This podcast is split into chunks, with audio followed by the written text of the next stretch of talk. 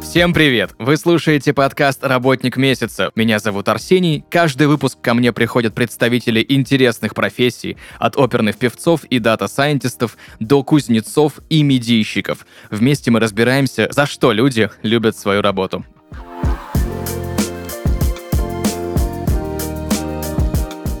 И сегодня в подкасте «Работник месяца» специалисты по внедрению BI-систем для бизнеса Михаил Греков и Юлия Емельянова. Юлия, Михаил, привет. Привет, Арсений. Привет. Первый у меня к вам вопрос. Михаил, ты руководитель отдела продуктовой разработки, а Юлия менеджер по развитию. Да, все верно. И вы занимаетесь бизнес-аналитикой. Мы занимаемся продуктом, который э, занимается бизнес-аналитикой. Я очень долго пытался разобраться, если честно. Я с бизнесом и с аналитикой никак не связан. Расскажите, пожалуйста, подробнее, что такое бизнес-аналитика BI и как это все расшифровывается? То есть, что значит BI? Ну, вообще BI, если просто четко расшифровать с английского на русский, то это бизнес intelligence. Если это перевести на русский, то получается бизнес-аналитика. Но как таковая бизнес-аналитика есть еще другая специализация бизнес-аналитики. Поэтому в российском э, вот, вариации специальности так и осталось BI, то есть это некая система, которая позволяет предобработать какие-то данные и их э, представить в виде, пригодном для принятия решения. То есть визуализировать их так, чтобы человек, который принимает решение на основании данных, он, собственно, смог это решение э, визуально оценить и принять. Михаил, то есть я понимаю, что есть э, два понятия сейчас э, на российском рынке бизнес-аналитики, и вот современное понятие, то, о котором мы сегодня говорим, это именно связанное с IT, это связанное с базами данных, программными решениями, которые позволяют бизнесу лучше работать и развиваться. Все верно? Ну, почти. И то, и то понятие современно, да, есть бизнес-аналитика, аналитики как э, специальность, да, это люди, которые вообще про процессы, про настройку процессов э, внутри организации, ну, сейчас это с упором на цифровизацию, да, это немножко другой класс специалистов, те, которые вот не, не про BI. А есть BI-аналитики, там по-разному есть э, расшифровки этой специальности, да, есть специалисты по внедрению BI, есть BI-аналитики, которые по обработке данных, больших данных, дата-сайентологи, ну, в общем, много сейчас вариаций в это дело вошло. Суть в целом у этих вариаций примерно одинаковая. Есть есть некие данные, и вот специалисты BI, они занимаются тем, что они с этими данными работают. Они эти данные могут э, брать из разных источников, как-то их формализовать, обрабатывать и представлять в виде, пригодном для принятия решений. Ну, это, как правило, визуальный вид. Э, все мы видели некие, ну, наверное, все видели, да, некие графики. Из самого популярного, когда выборы идут, например, любые выборы, по телевизору, э, если люди смотрят телевизор, а если не по телевизору, то в разных ютубах и рутубах показывают там сводки, как идет идет дело, да, и там графики. Вот по сути это элемент BI, но только такой визуальная уже часть. Когда мы посмотрели, кто набрал сколько процентов, но за этими процентами стоят э, большие данные. Ну, при выборах это на самом деле не такие уж и большие, несмотря на то, что там э, в России больше 40 миллионов жителей, да, даже если все бы проголосовали, это не такие уж большие данные. А есть компании, которые владеют реально большими данными. Например, ну, если взять э, любую компанию, которая marketplace, Озон, Wildberries, ну и так далее, да, Amazon. Каждый день там совершаются, например, платежные какие-то транзакции, да, кто-то за что-то платит, кто-то просто смотрит э, сайт, выбирает товары, и все это фиксируется, все эти данные, они записываются. И это там терабайты, пятибайты данных, это огромные массивы. И вот чтобы их э, визуализировать э, и принять потом решение, да, вот что на самом деле надо здесь поменять э, так, да, чтобы там, например, лучше конверсия была, лучше покупали. Вот чтобы эти данные визуализировать, используют BI-системы, которые прежде всего эти данные предобрабатывают, то есть э, как-то их соединяют между собой и делая э, возможным последующий анализ, а дальше визуализируют. Да. Чтобы вывести график, ну, обычные вот эти столбики, э, на основе там терабайтов информации, график это уже ерунда, да, вот то, что с этой терабайтом информации обработка идет, это самая большая работа. И вот здесь э, BI-аналитики, они, собственно, специализируются на том, чтобы данные предобработать и визуализировать. Супер, спасибо большое, Михаил. Вот теперь мне стало намного более понятно, в чем, собственно, состоит кардинальная разница. Как давно существует рынок в сфере бизнес-интеллигенс? Ну, наверное, отвечу я. Впервые вообще термин бизнес-интеллигенс был введен в начале 90-х, это уже 30 чем-то лет назад, а Ховардом Дресснером, который в то время был аналитиком в компании Gartner Group, это известнейшая компания, которая создала э, квадрант Гантера. Это серия отчетов э, по исследованиям рынка, в которых используются там определенные запатентованные ими технологии методы э, анализа данных для демонстрации рыночных тенденций. Ну и, соответственно, по BI они также создавали свое исследование. Если возвращаться к рынку, ну, рынок представляет собой вендорскую часть и внедренческую. Понятно, что мировой рынок значительно раньше начал развиваться и там достиг серьезных объемов. Э, в России же спрос на эти технологии где-то к 2000-м э, начал повышаться, накопились значительные объемы информации, началось переосмысление IT-рынка в принципе, ну и, соответственно, спрос повысился. А, но здесь все-таки в рынке большую часть занимала а, внедренческая такая, интеграторская, да, а, но после там 2020 года коронавируса и особенно в 2022, когда начался уход зарубежных компаний, это создало особые условия для вендоров, для тех, кто создает BI-решения. Соответственно, и спрос на BI-решения вырос, э, так как спрос на возможность анализа и управления на основе данных в постоянно меняющейся ситуации, понятно, что показал рост. Так как в условиях хаоса уже сложно ориентироваться на свой опыт, нужно уметь быстро принимать решения, и это стало существенным э, развитием, драйвером развития российских вендоров. Ну и, соответственно, Соответственно, по оценке TEDvisor, если говорить прям конкретно по объему рынка, то по итогам 2021 года рынок BI достиг 45 миллиардов рублей. Вот примерно так. Но это прям очень немало. Немало.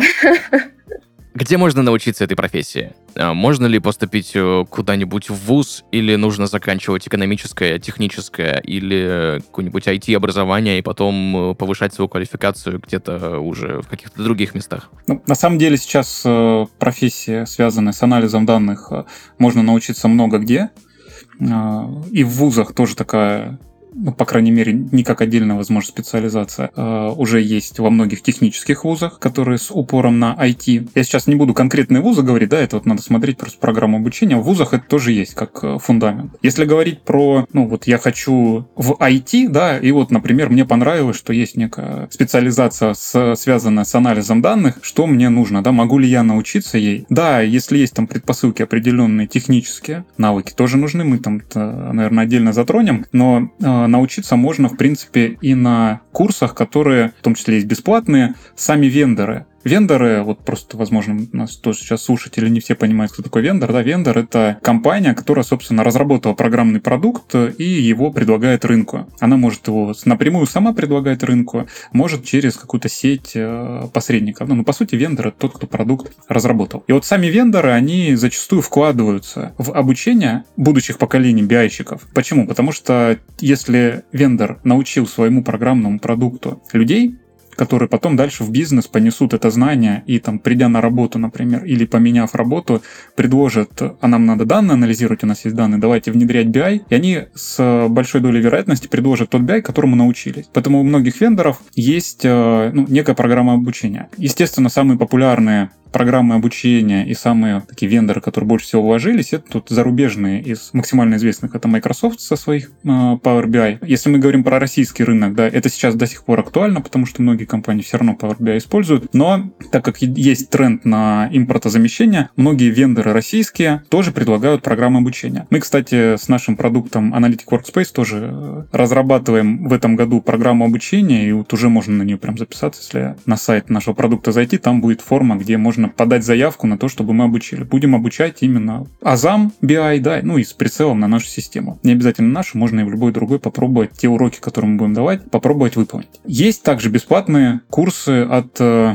умельцев BI, да, которые там, э, собственно, в интернете выкладывают ну, какие-то уроки конкретные по конкретным запросам. Здесь сложнее, здесь нужно понимать, как бы под себя эту программу, собственно, сделать. Туда вот в бесплатную историю обычно идут люди, у которых есть уже представление о том, о круге обязанностей биайщика, да, тем, кто с нуля, ну, им тяжело, конечно, будет. Бесплатно, ну, не то чтобы даже бесплатно, а самим программу обучения сформировать из бесплатных источников. Вот. Но, опять-таки, есть много бесплатной информации, можно бесплатно научиться. Есть платные курсы э, с хорошей базой, да, с хорошим фундаментом, которые онлайн-школы предлагают. Их тоже немало, там практически каждая онлайн-школа, которая э, специализируется на IT, она имеет в своем портфеле ну, курс по анализу данных. Собственно, научиться можно много где, было бы желание. А какие нужны технические навыки специалисту, который внедряет BI? Ну, во-первых, они нужны точно, да, эти технические навыки, без этого не получится. Когда мы говорим о данных, да, это значит, что данные где-то хранятся. Ну, вот, а если, ну, совсем сложно представить, да, но вот есть понимание база данных, да, это некая коробка, где вот э, рассортированы данные лежат. Поэтому первый навык, который обязательно нужен, это знание э, языков, с помощью которых э, эти данные из базы данных выбираются. Ну, самое основное это SQL, потому что BI, они, как правило, работают с базами данных, которые вот в таком виде хранят данные, к которым можно обратиться с помощью языка SQL. Это язык запросов. Он плюс-минус э, простой для людей, которые, ну, хоть какой-то технический фундамент, в принципе, имеют, там, могут э, алгоритмически мыслить. То есть э, нарисовать какую-то схемку процесса, да, то есть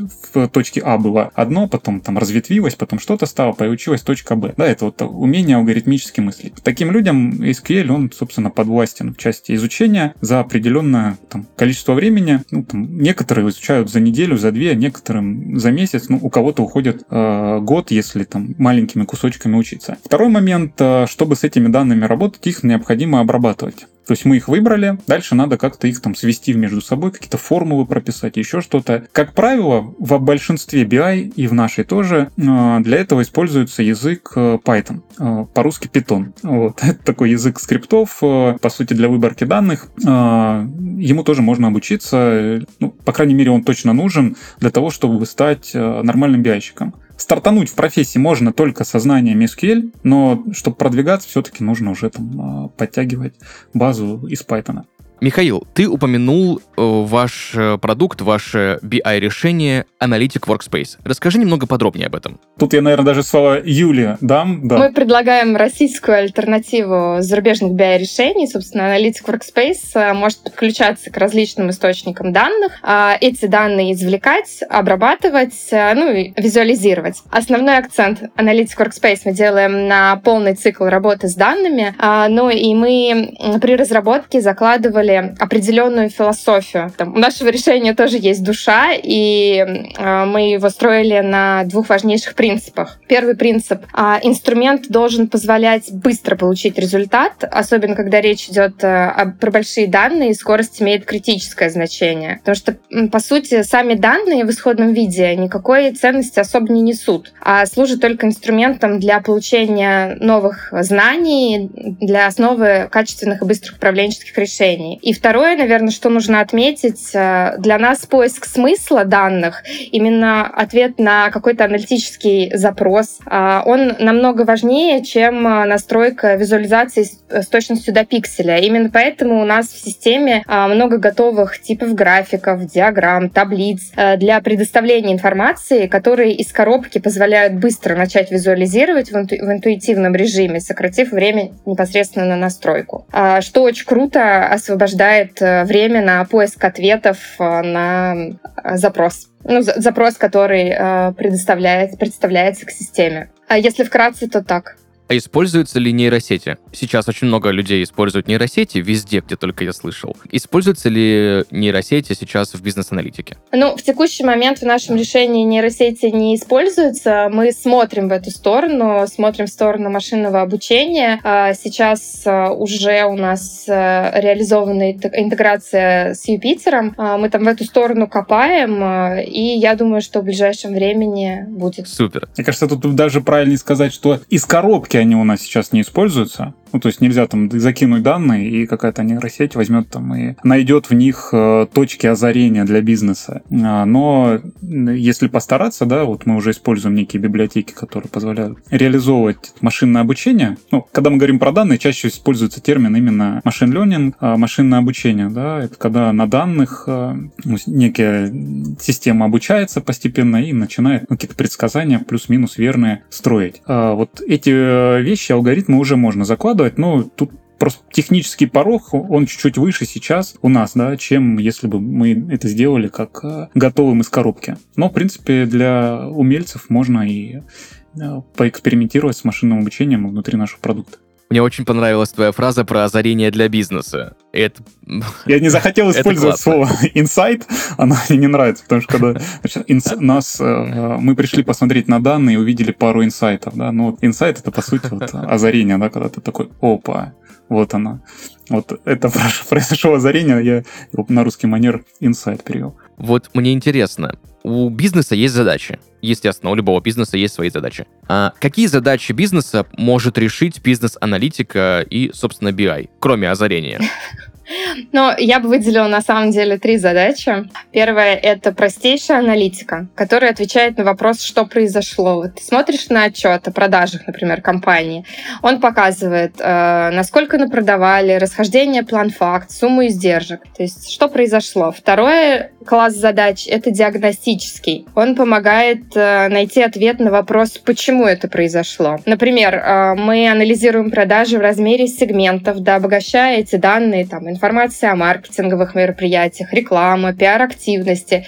То есть мы, да, обогащаем и уже понимаем, почему это произошло. Вот на этом этапе, как правило, уже может произойти озарение, то самое. И э, Третья группа — это предсказательная аналитика, которая помогает на основе произошедших событий в прошлом прогнозировать будущее, ну и проводить какое-то моделирование различных вариантов развития ситуации. То есть как, когда, при каких условиях. А, возвращаясь там, к моему примеру да, с продажами, а, например, на основе данных о продаже строятся модели прогнозирования спроса на те или иные товарные позиции в зависимости от времени года, территориального расположения торговой точки. И уже на основе вот, вот этой предсказательной аналитики мы можем планировать закупки, производство, расположение новых э, магазинов и так далее. Если кратко, то вот три задачи. Простейшая аналитика, диагностическая и предсказательная. И хотела еще добавить важный момент, что BI, ну, как таковой, как инструмент, вот, то есть если компания хочет внедрить BI просто для того, чтобы внедрить бизнес-интеллигенс, наверное, такой проект э, окажется провальным. То есть прежде чем входить в проект, все-таки нужно нужно понимать цель, а, понимать данные, которые а, нужно анализировать. Ну да, просто для того, чтобы было, ну это все-таки инструмент, инструмент э, для бизнеса. Просто что вот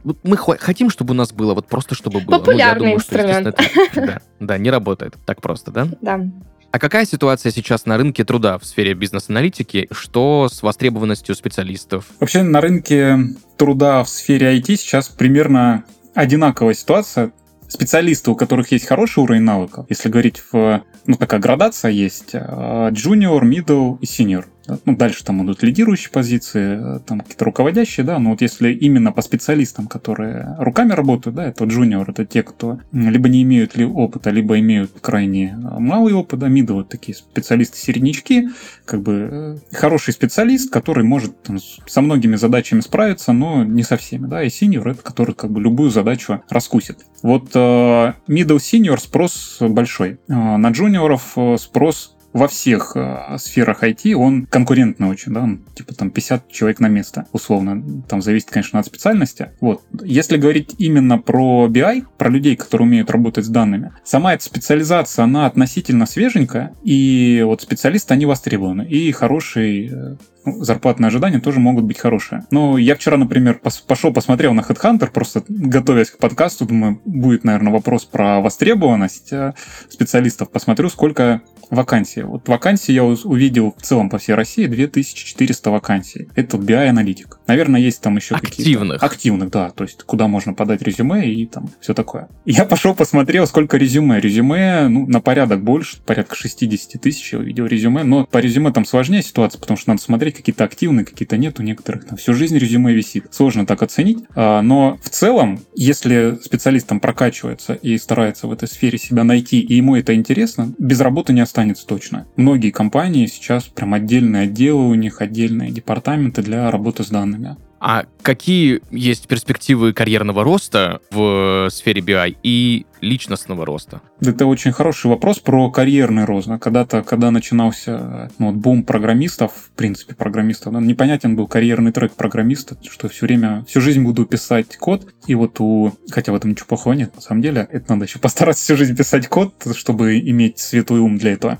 Вот. По поводу BI-специалистов примерно та же самая ситуация была какое-то время. Ну, то есть я что, буду внедрять BI, и как бы всю жизнь, куда мне расти. Но вот сейчас ситуация, она развивается в вектор такой, что карьерный рост в рамках BI, он э, возможен. О каком карьерном росте, в принципе, я говорю, да, вот есть люди, которые про э, внедрение BI внутрь процессов, которые руками больше работают, да, есть уже позиции, mm-hmm. которые про управление группой специалистов, которые работают с, э, ну, с внедрением BI в процессы, да, то есть в рамках компании создаются уже отделы много где, которые именно про данные, про визуализацию, про то, как мы с этим и какие э, решения мы сможем из этих данных принимать. И во многих компаниях уже есть целые дирекции, в принципе, есть директора по данным, э, которые э, отвечают за то, чтобы на основании данных мы, как компания, верные решения предлагали, ну, принимали. Как правило, вот э, культура работы с данными, она, ну, как бы органично, более быстрыми темпами развивалась в IT-компаниях. Ну, например, популярные российские IT-компании, у которых много данных, да, это вот Яндекс.Мейл и все остальные,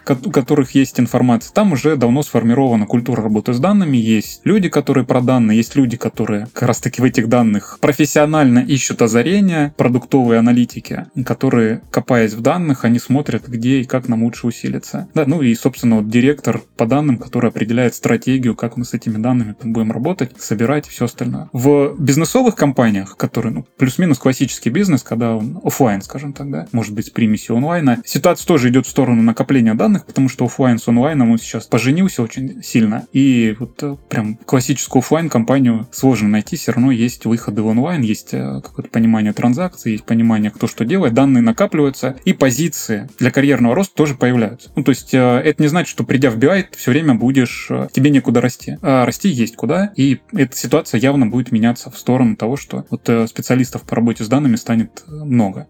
Ну, я так понимаю, что перспектива карьерного роста очень простая, как и во многих других сферах IT, это как минимум тимлид группы. Это минимум, да, тимлид группы.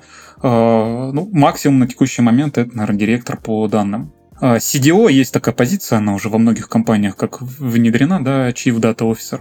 Ну, то есть это директор по работе с данными. Супер, Михаил, спасибо большое за развернутый ответ. Вопрос, наверное, дилетантский, но может ли внедрение BI повысить выручку компании? Безусловно, может, а, но эту выручку в моменте достаточно сложно посчитать. Объясню почему. У нас а, есть большой опыт внедрения в различных компаниях, и прямо часто повторяющийся кейс, когда после внедрения системы отчеты стали собираться там, в 10 раз быстрее. Раньше а, две недели собирались с двумя специалистами, а теперь одним специалистом за один рабочий день. Казалось бы, при чем тут выручка, да, но первое, сокращается время на сбор и визуализацию данных, соответственно, сокращаются издержки. А, и высвобождается время сотрудников, которые они могут тратить э, на решение своих задач, ну и, соответственно, что может привести э, к росту выручки. Например, есть кейс, внедрение BI-системы, где компания, которая занималась продажей шин и дисков для машин, внедрила BI для анализа продаж. И вот они посмотрели, а, ну, проанализировали распределение заказов по дню и определили, что, например, в обед у них а, большое количество отказов, ну вот заявок сайта, заявки сайта поступают на покупку, и они их отрабатывают. И вот в обед у них очень большое количество отказов за счет того, что конкуренция большая. И когда сотрудники уходят обедать, ну, понятно, заявки никто не отрабатывает, и просто покупатели находят другой вариант, где купить. Соответственно, было принято управленческое решение разделить э, обед на два слота у сотрудников, что там сказалось на выручке, напрямую повлияло на выручку. Таких примеров может быть сотни, э, в этом надо разбираться, ну и стоит отметить, что BI все-таки помогает увидеть зависимости э, да, внутри, какие-то узкие места, провести аналитику, но при этом решение принимает все равно топ-менеджмент на основании BI, на основании данных, на основании опыта, настроения и так далее, что тут, что там э, может быть. Вот, и тут уж понятно, как пойдет.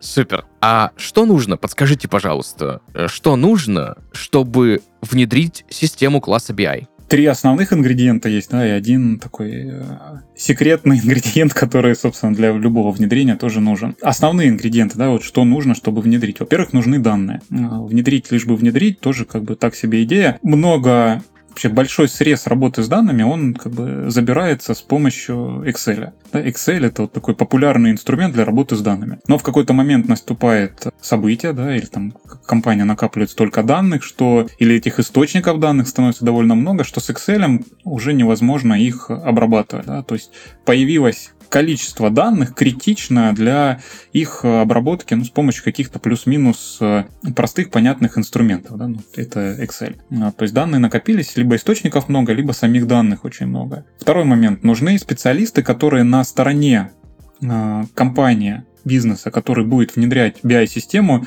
будут этот процесс э, драйвить. В хорошем смысле слова, да, они вот прям будут э, болеть за то, чтобы настроить культуру работы с данными внутри компании потому что зачастую ну, компания хочет внедрить BI на уровне руководства, дальше это вниз спускается, спускается, да, и безинициативные сотрудники внизу, они как бы не, не замотивированы на это внедрение, да, они вот идут по, по пути, как бы нам и без этого было хорошо и так далее, да, то есть культуру работы с данными надо построить, это определенная культура, здесь нужны будут специалисты, как, раз, как раз таки те специалисты, про которых мы сегодня и говорим, да, специалисты по внедрению BI, они должны внутри компании в любом случае так или иначе появиться, они могут быть на аутсорсе, но тогда настроить с ними процесс такого непрерывного взаимодействия, либо могут быть внутри компании. Ну и третий ингредиент обязательно это продукт.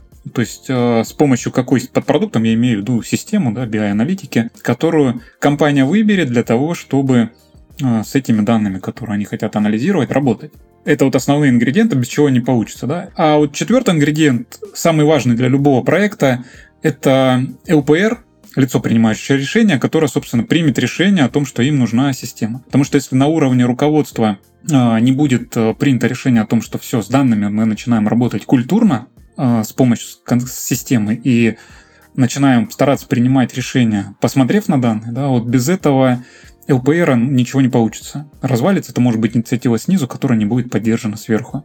То есть в любом случае нужен человек, который результаты анализа этих данных, точнее на основе результатов анализа данных, должен принять какое-то решение в компании. Это может быть группа специалистов, да, которые будут принимать решения на основе этих данных. Но чтобы все это да. завертелось, нужна будет такая воля а, со стороны компании, что да, нам это нужно. Потому что внедрить, э, это же не сбоку где-то система становится, да, это она в процессы должна вшита Ну, конечно. Быть. То есть любая система, которая в бизнес внедряется, она должна внедриться, ну, как бы в сердечко бизнеса, скажем так. Все, что сбоку, все, что там как бы то используется, то нет, оно отмирает. Потому что, ну, лишнего не бывает у бизнеса. Это как бы, если это не дармовые деньги откуда-то бизнес берет, да, а вот именно живет на свои, то лишних систем он держать не будет. А, и BI, она вот может быть лишней системой, если LPR и, в принципе, компания, они ну, вот на основе нее не начали данные принимать. Да, сперва там показали им красиво э, эту панель с графиками, вроде все похлопали, посмотрели,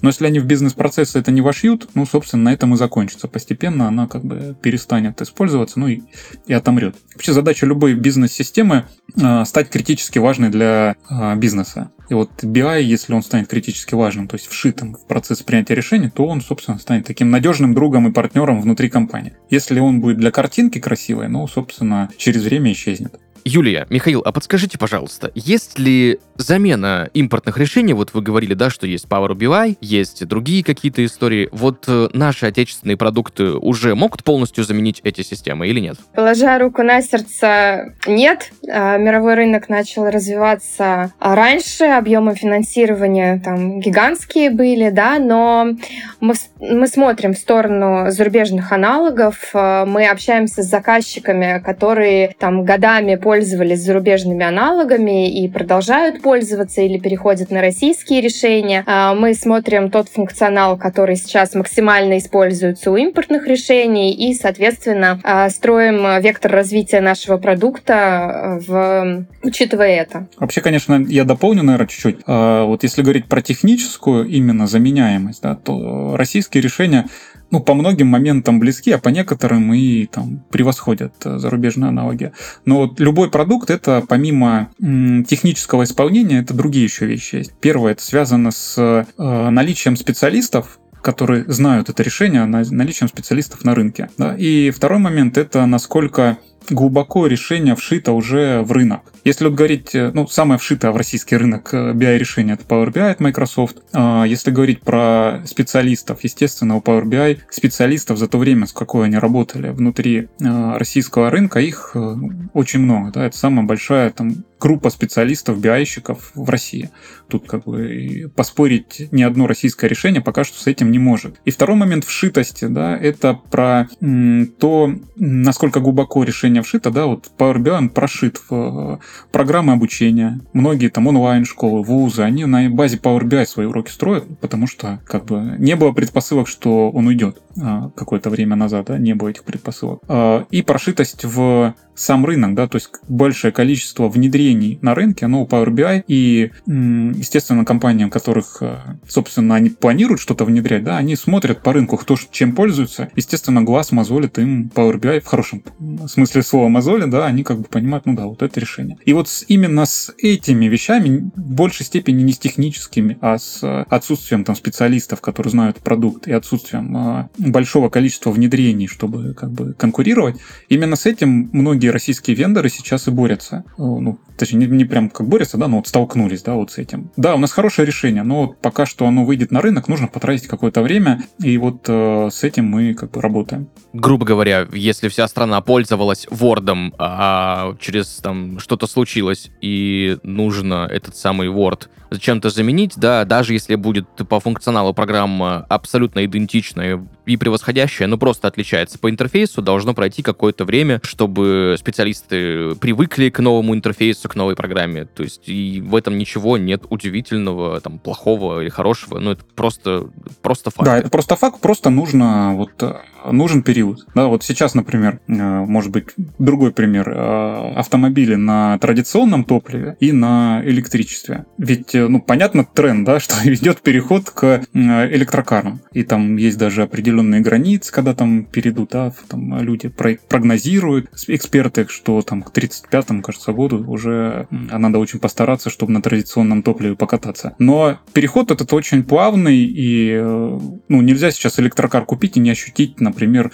в России, да, где-то, может быть, не в центральных городах, а вот в других городах купить электрокар и не ощутить определенного сервисного ущемления, да, ну, ты не заедешь на любую заправку, не заправишься своей долей электричества, тебе надо что-то с этим делать. А, потому что сотню лет страна и все остальные, да, и компании вкладывались в то, чтобы появилась инфраструктура для другого вида автомобилей. Так и с э, информационными системами. Вендоры и, в принципе, вот рынок, он как бы кто-то органично в это вкладывается, кто-то специально в это вкладывается, да, но появляется инфраструктура, чтобы какой-то программный продукт ну, работал, да, ну, как правило, это вот э, люди, знающие этот программный продукт. И сходу как бы нельзя забыть. Ну, конечно. Какие самые распространенные ошибки совершают начинающие специалисты? Ну, тут, э, наверное, стоит поговорить, в принципе, о начинающих специалистах в сфере IT. Не обязательно это BI-аналитики. Э, самая распространенная ошибка — это какие-то завышенные ожидания от э, сферы информационных технологий. То есть сейчас очень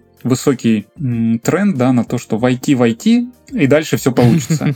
Типа ты все, ты уже как бы Это сыр да. в масле, и все, как бы все у тебя хорошо. Я знаю людей, которые там с специальностей, где нужно, ну, на заводе, условно говоря, раб- работать. Посмотрев это информационное поле, которое рекламирует информационные технологии как э, способ э, исп- изменить свою жизнь в лучшую сторону, да, они там начинают переходить в какие-то позиции, а потом разочаровываются. Ну, потому что, собственно, на заводе, может быть, было призвание именно жизненное, и там тоже можно добиться высот, да, а здесь погнались за чем-то иным, да, ну, материальными благами. Вот э, первая ошибка — это завышенное ожидание в части материальное. Начинающий специалист специалисты могут получать зарплату, сравнимую там, ну, с зарплатой специалистов в других сферах, которые там, ну, без особых э, навыков. Ну, например, да, там, продавца.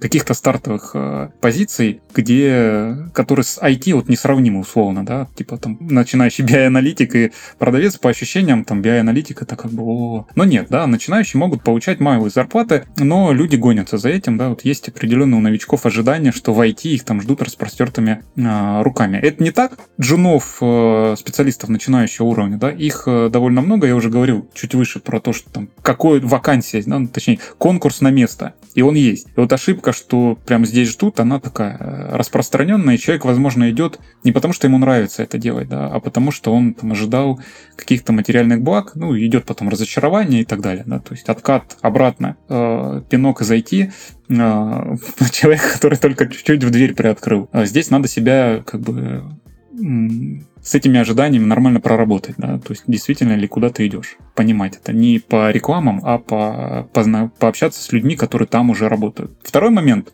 ошибка, да, люди, которые приходят в IT, они не всегда выстраивают правильно свое информационное поле. Да что такое информационное поле? Если ты хочешь стать биоаналитиком, то, собственно, тебе должно быть интересно вообще с, э, работа с данными, интересна визуализация этих данных.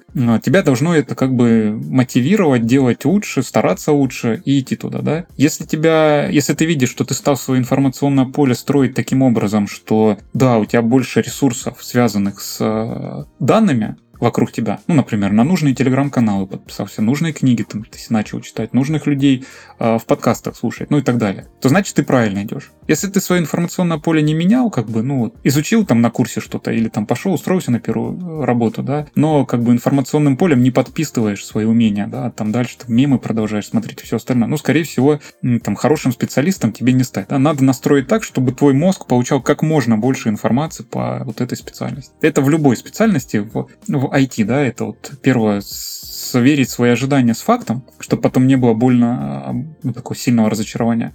И второе, правильно настроить информационное поле. Погрузить себя в среду. Да, причем так, погрузить прям по самые уши, чтобы прям хорошо погрузиться. Э, это вот как бы без этого, ну, сложно потом стать э, ну, вот то, что мы говорили про карьерный рост, да, ну, можно быть там где-то в нижних иерархиях этого карьерного роста, как бы, возможно, это и ничего плохого в этом нет, да, но если есть амбиции, то надо как бы и себя в нужную среду и погружать, чтобы эти амбиции реализовывать. Михаил, Юлия, что вам больше всего нравится в вашей профессии? Ну, давайте сначала я отвечу. Мне кажется, каждый человек хочет э, интересных задач, невероятных результатов, карьерного роста, денег, признания, что там еще есть.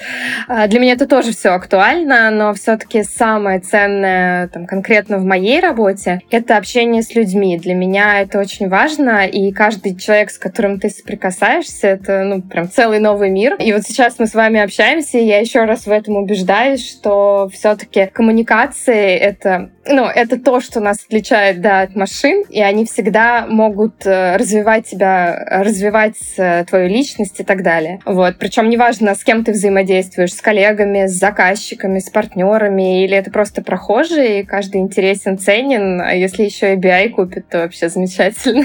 Ну, мне нравится, на самом деле, э, ну, то, что Юля обозначила, мне это тоже все нравится, естественно, это прям ну, то, что ты соприкасаешься с людьми, которые, с которыми, возможно, ты был там в другой специализации не соприкоснулся, это да, но мне еще сама специализация нравится, вот именно продуктовый менеджмент, то есть вот есть продукт, биосистема, да, и вот есть определенный вызов э, такой профессиональный сделать так, чтобы этот продукт стал известный и ну, максимально масштабируемый, да, то есть у нас вообще такая глобальная цель э, стать самым популярным биорешением на российском рынке среди платных решений. Вот, это ну, такая дерзкая задача, и сам, сама дерзость этой задачи, она вот как бы мне нравится. То, что есть возможность как бы сделать так, чтобы твой продукт, ну, возможно, в каждом десятом, например, бизнесе использовался. Это как бы ценно. Мне очень нравится эта цель. Да.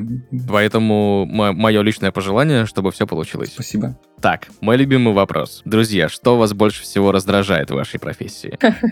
А, ну, меня, с одной стороны, раздражает, а с другой, ну, мне кажется, что приводит в такой вынужденно в некий баланс, это то, что не всегда можно добиться результата быстро. Потому что я э, такая достаточно активная и быстрая, да, и хочется, чтобы тоже ты вложил усилия, и сразу же тебе э, в качестве там, э, плюшки обратно все вернулось каким-то определенным результатом, да, но не всегда это возможно. А, там понятно, что решение а, в, в момент, ну, я имею в виду BI-решения или там просто IT-решения, они в момент там не дорабатываются или что-то быстро вообще не происходит. А не всегда это зависит конкретно от тебя, не всегда это зависит от твоих коллег, иногда вообще что-то зависит от глобальных вещей. И вот тот момент, когда ты не можешь добиться чего-то быстро, нужно как-то пытаться просто делать то, что ты делаешь, верить в это и в определенный момент уметь переключиться на другие задачи, знать, что ты вот конкретно эту задачу там вы, выполнил, да, хорошо. Пусть она и не принесла результата, но ты переключаешься и знаешь, что там эта задача, она также там потом когда-то выстрелит, э, даст тебе определенный результат, но главное не зацикливаться.